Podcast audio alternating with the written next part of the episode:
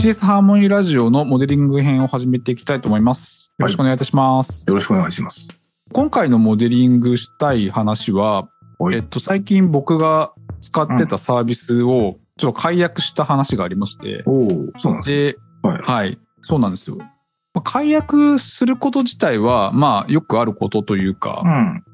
ん。ね、合わなかったら解約するじゃないですか。はい。なんですけど、結構解約体験が良くなくて、おお、はいはい。そのサービスを、うん、二度と使いたくないなっていうふうに まあ思っなた。わけですね。うん。でまあなんでこんな風に思ったのかなみたいなことって、うん。モデリングすると面白いかなと思ってこの題材にしましたと、はいはい。ぜひぜひ。それで僕今回そのサブスクのさとあるサービスを解約したって話なんですけどうん。八木さんサブスクとか当然なんか使ってますよ、はい。もちろん、いろいろ使ってますね。その中で解約したサービスとかもありますよねあると思います。あんまり覚えてないけど。覚えてないなるほどなるほどそうですね。あると思います。まあ解約が大変だったっていう印象で言うと、あの、某携帯会社と携帯電話解約、うちの親のやつとかするときとかは、なんかめんどくさかったりするのは、引き止め、引き止め工作とかある。そうですよね。いや、まあ、まさにそう、そうなんですよ。うんまあ、僕の解約体験も結構それに近いところの話で、引き止めがまあ結構しつこいっていうので嫌気がさしたっていうのが理由なんですけど、ただそもそも僕もちょっとそういう意味だと、ちゃんと調べずに契約しちゃったっていう反省があるんで、まあ、適切なユーザーじゃなかったなみたいなことをまあ振り返るとまああったっていうところがあるんですよね。ちょっとその辺のなんかサービスの話少し背景あの、はい説明していきたいと思うんですけど、えっと僕が契約したやつは医療品のサブスク？いや要はいわゆる服ですね。ああ、はいはい。あの、薬じゃなくそうそう薬とかじゃなくてはいメディカルじゃなくてうんクローズ、まああの服の方です服ね。の方ですね。はい。はい。まあなぜそうなったかっていうとコロナになってネットで買ってしまう機会が増えたっていうのが実はあったんですよ。ああ、確かに。そうですね。はいはい。で最近の EC サイトだと、こう身長と体重みたいな簡単な情報をうん入力すると、このサイズだと失敗ないですよみたいな案内出てくるようになってるじゃないですか。うんうんでそれで何回か使ってみたら問題になることがほとんどなかったんでうん。あまあこれで使えるなっていうのでであと値段も結構安いしうん。で気になった時に買えるっていうところもあって、店舗にわざわざ行かなくてもいいやっていうシチュエーションの時は結構オンラインで買うようなことが増えてきたっていうのが、まあ、あったんですよ。でそうなってくるとまあたまに失敗した時とかのショックというか気になる場合もあるじゃないですか。毎回毎回その、なんだろう成功するってわけじゃなくて失敗することもやっぱオンラインだとあるんですよね。うん当然、まあ、試着できないしうん見た目だけで選んでるからうん。サイズ的には問題ないんですが、やっぱり質感とか、あの、なんかこう、ちょっと細かいデザインとか、はい写真だけじゃわからない部分とかあるじゃないですか。ありますね。で、買った後に、ああ、しまったな、みたいなことって、ちょいちょいああるはあるったんですよ。うん。ただ、まあ、着れるって言えば着れるんで、まあ、うん着てたっていうところが、まあ、あるんですけど、うん。まあ、その中で、こう、とある時に、まあ、なんかその、サブスクのサービスとかを見てたんですけど、もちろん、うんその服のサブスクって前からあるのは知ってたんですが、結構僕の中だと高いイメージがあって、値段的にそこそこ。なので、まあ、そそんなに服に毎月かけないな、みたいな感じもあったんで、そういうふうに試着して合わなかったら変えれるっていうサブスクに行くところよりは、まあなんかオンラインでサイズ失敗しないもので、まあ済ましてたんですが、うん。意外に手頃な値段のサービスもええ。ちょこちょこあって、それってあれですか？あの、サブスク的に言うと、その服は返す感じなんですか？あ借りてる状態えっ、とですね、はいなんか多分いくつかあると思うんですけど、はい借りて返すっていうのもあるのか、はでも基本的に服なので、うん。あのそね。そのままずある程度の期間使ってたら自分のものになったりとかするっていうのもあったりしはいますねなるほど。まあ僕のやってたやつだと、まあ値段がそれなりにまあ安かったんで、うん。まあ大体毎月なんか服を買ってる金額と比較したときに、サブスクの利用料金だけ見ると、はい。まあなんか値段あんま変わんないなと。うん。そしたらもう、試着して合わなかったら変えれるから、うんなんだろう、サブスクのサービスの方が良いのではないかみたいなことをちょっと思ってですね。なるほど。で、まあ値段の条件だけ見て、割とこう、気軽に契約してしまったんですよ。うん。で、実際使ってみないとわからない部分もあるじゃないですか、体験上。はいうんで、まあ、使い始めたら、まあ、いくつかやっぱ罠があって、うん。で、まあ当然なんですけど、配送料かかりますよみたいな話とか、ああ、送料は別なんです。あと、アイテム自体をこう変えるための条件とか制限があるわけですね。まあ、プランによってだと思うんですけど、何でもかんでも無制限に変えれるわけじゃなくてそうい、うことですね。うん。例えば自分のものになるにはどれぐらいの期間使ってなきゃいけないとか、この期間だと何着までしか変えられませんみたいな、まあ、いわゆる使い放題というわけでは、まあもちろん使い放題になる部分はあるんだけど、うん。プランによってはできない制限も結構ある。で、安いとやっぱそういう制限かかりがちなんで、うん。あ、合わないなと思ったわけですよ。うん。結局、その利用料金だけ見ると、コスト的にはまあ安いかなと思ったんですけど、服変えたりとか、なんかそういうので自分の例えば服になりますみたいなところまでこう持ったりだとかすると、うん。服を買うのに比べて決して安くつくわけじゃないなと。あの、まあ僕の使い方だとそうだったって感じですよね。うん。これ多分いろんな服を定期的に着回したいみたいな感じだったらランニングコスト的に安いんだと思うんですけど、うんそこまで服を買うわけでもなく、はいはいはい。ちょっと古くなってきたら買い替えようかなぐらいの、まあライフサイクルで、えっ、と、そこそこの値段みたいな感じの着回しだと、僕の場合だと合わなかったわけですよ。うんでも、契約してお金支払った瞬間からなんかそれが分かっちゃったんで、うん。ああ、もうちょっといいやと思って、まあ解約しにこうかかったっていうところで、えっ、と、解約をしようと思ったんですよね。うん。で、やっぱこういうサービスって、こうサブスクなんで契約するまでむちゃむちゃスマートなんですよ。うん。もうなんか本当ワンタップとかツータップぐらい。まあちょっとクレジットカードとか入れなきゃいけない部分はありますけど、まあそういう面倒なとこちょっと、まあやればもうほぼほぼなんか、なんていうんですか、エスカレーター式って言ったらいいんですかね。もうなんかこう自動でもう 契約するところまでいける感じじゃないですか。うん。まあ一方で解約の方って結構分かりづらいことが多かったりするじゃないですか。うん確かに。まあもちろんサービス上解約しますとのでできるのもあるんですけど、メールで申請してくださいとか電話してくださいとかっていうのもまあまあある感じじゃないですか。うんその解約するときに、あの、うざかったなっていうか、まあ嫌だったなと思ったのは、さっき冒頭話したように、引き止めがすごかったんですよね。うん要はもうなんか合ってないから、まあ解約したいわけですよ。で、解約しようとしてるのに、まあワンステップワンステップごとに、例えばクーポンつけますよとか、はいはいはいはい。ちょっと安くできますよみたいなことを、まあ言ってくるんですけど、でもそれってもうやめるって決めてる人からすると、もう興味ないと。邪魔でしかないじゃないですか。うん、確かに。いや、1回とかだったらまだわかるんですけど、それをなんかステップ進めるたびにやってくるところのこう、めんどくささを感じると、解約するのに疲れてですね、うん。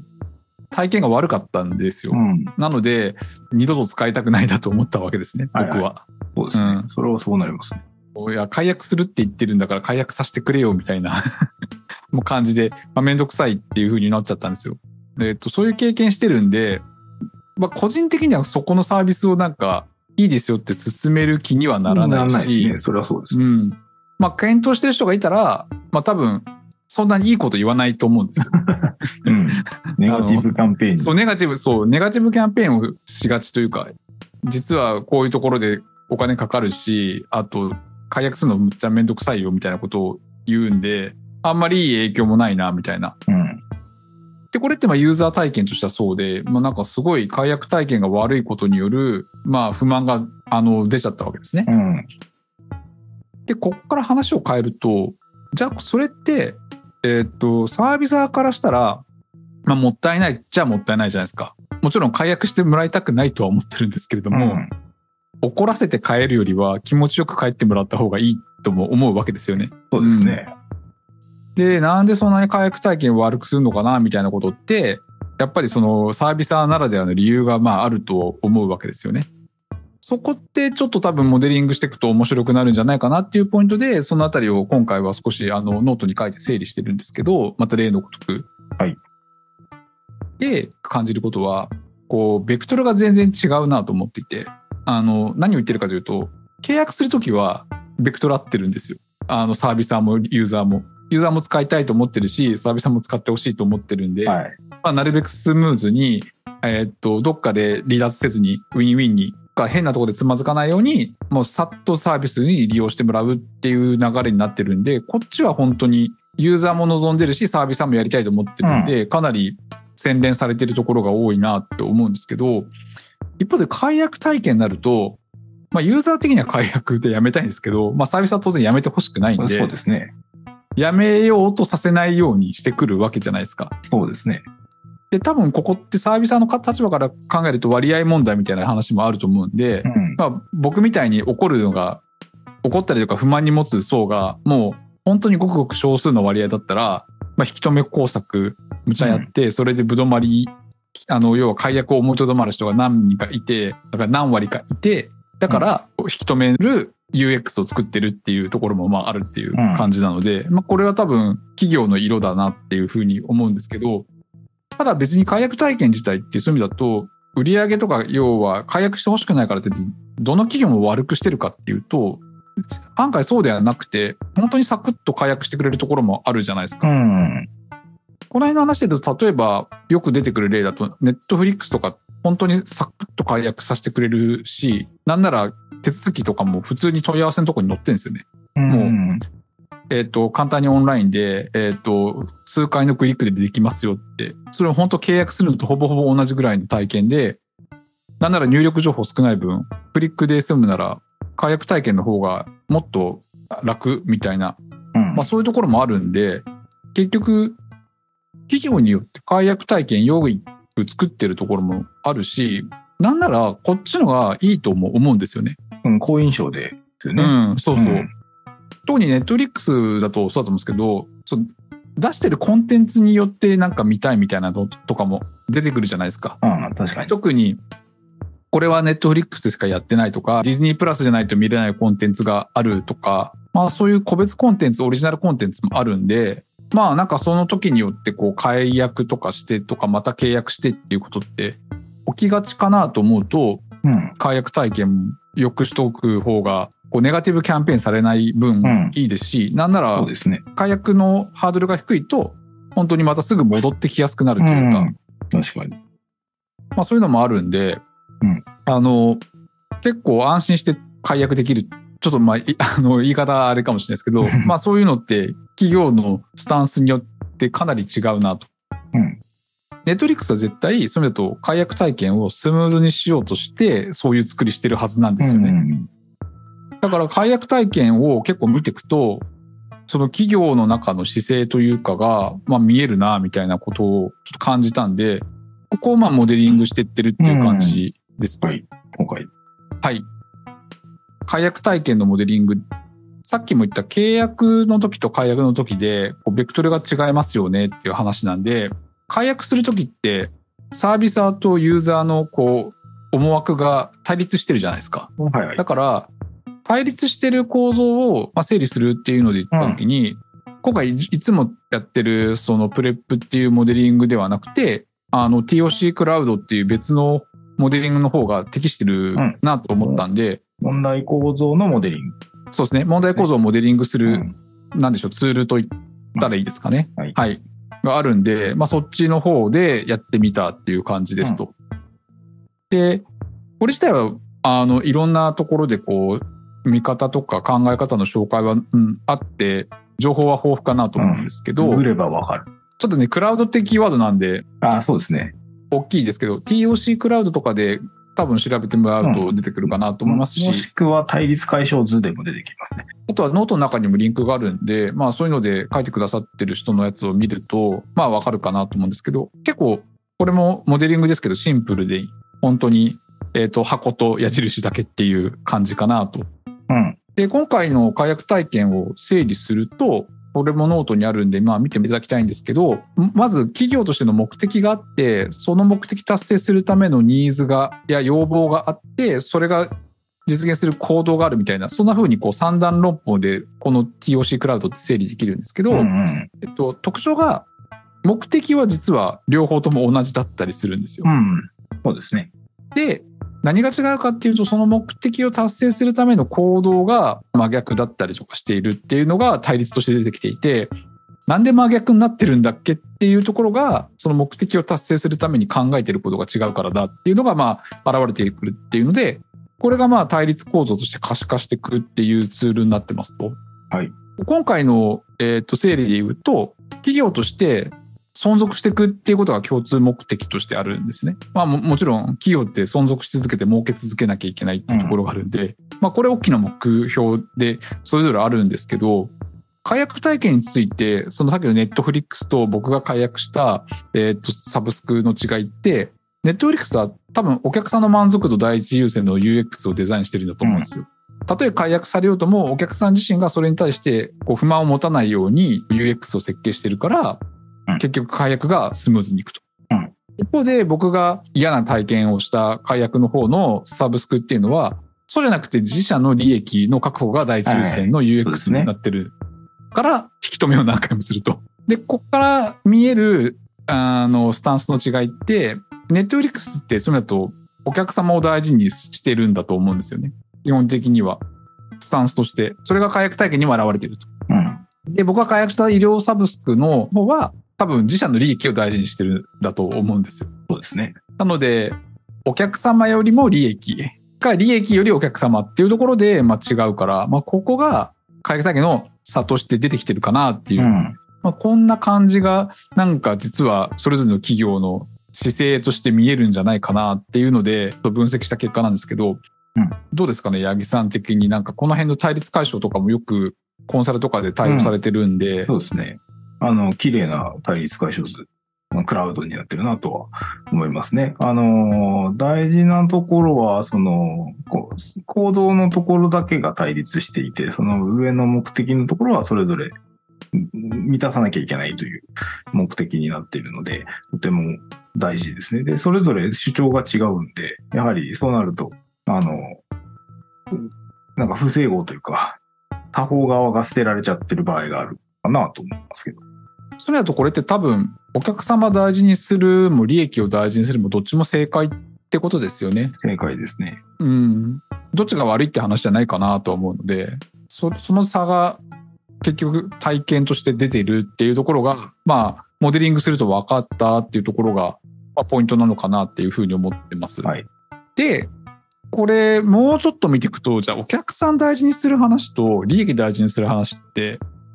何でそうなるんかなみたいなことを少しあの分析してみたいなと思うんですけど、僕の観点だと利益大事にするって基本的にはその利益がないと企業として死んじゃう状態になってるんだと思うんですよね。いわゆる余裕がないっていううん。目先のことなんとかしないともう存続できないから利益確保に走ってるのかなっていうふうにまあ捉えられますと。うんで一方でお客様を大事にするってことは多少目の前の利益を既存したとしてもうん。長期的にはお客様帰ってきてより大きくリターンを、えーと得られるっていうふうにあの思ってるがゆえにちゃんとお客様を大事にしましょうっていうことなので、うん利益を大事にしてる会社より長期的にその事業の何でしょう将来像を見てるのかなみたいな風に見えるわけですね。うん。なのでネットフリックスは割と長期目標で事業のことを考えてるのかなっていう風にまあこう思うわけです。うん。だから結構この長期目標短期目標のジレンマってこの TOC クラウドの中でよく出てくるはい題材だと思うんですけど、よくあるパターン。どうですかね？こんなみたいじゃないんですけど基本、あの、長期短期っていうやつがよくある対立の構造になってて、あの、企業だとさらによくあって、あの、目の前の利益と、あの、将来の利益との戦い。で、これ多分、お客さんの大事にすることが、その長期的なメリットがあるから、そっちっていう、もう多分上がってると思うんですけど、まあ、それだから長期短期って全くその通りだと。それとこの TOC クラウドの中だと結構そのベタなよくある分類のところになったんでまあ解約体験って結局そういうところが違うってなると極端だけど解約体験悪い会社って結構余裕ないのかもしれないなっていうことですよね。お客さん逃さないように必死なんだなみたいなうん。次を考える余裕がないのかなみたいな風にも思っちゃあう。で、あと多分前提でありそうなのが、あの、自社のサービスの自信があるかどうかでも多分変わってくるかもしれないです。そうですよね。戻ってきてくれると思っているからこそ、うちは強いと思ってるからこそ、あの、引き止めるのではなくてまた来てくださいっていう、ありそうだなとは思う。やっぱ短期目標になっちゃうって何かしら余裕がないんですよねきっと。そうですね。目の前のことを何とかこなさないといけない状態になってて、まあひょっとしたら自信も今、八木さん言ったようにないのかもしれないんで、せっかく捕まえたお客さんを、うん。もう何としてでも 逃がさないぞみたいな 感じになっちゃってるから、うーんと、その時はいいですけど、でも長期的に見たら絶対良くないし、悪影響でかくなるんじゃないかなっていうふうには、まあ思うんで、まあどっかでやっぱり事業がちゃんと安定してきたら、こう解約体験って良くしていかなきゃいけないんじゃないのかなっていうふうには、なんかちょっと話をしてては、あの感じるし、そういう企業の方が、なんだろう、安心できるんじゃないかなっていうのが、まあ、こういうモデリングをした結果からなんかまあ見えてきたっていうところかなと思います。はい。こんな感じでこう対立してるところを見ると企業スタンスの差みたいなところまでもう分かるっていうところは面白いかなと思ってですね、うん気になるなんかところってなんでなんだろうとかっていうのをこういうふうにモデリング使うと明らかになってくるっていうので今回は対立構造っていうのが明らかになったっていうところかなと思いますと。はいじゃあこれ明らかになってまあ、何嬉しいのみたいな話が よくあると思うんですけど、これ、八木さんとかのコンサルとかの仕事とかでも、まあ、だ第一歩じゃないですか。うん。あの、問題をちゃんと見える化することは大事なことですね。そう。うんもう大事なステップなんだけど、まあ、どっちかというと見えた後どう解決したらいいのとか、っっていう話が期待されるところではあるので、ちょっと次回、あの、実際に可視化したから、そういうちょっと議論できるかなとも思うので、その辺の話をしていければなというふうに思います。はい。はいじゃあすみません。引き続きお願いいたします。はい、よろしくお願いします。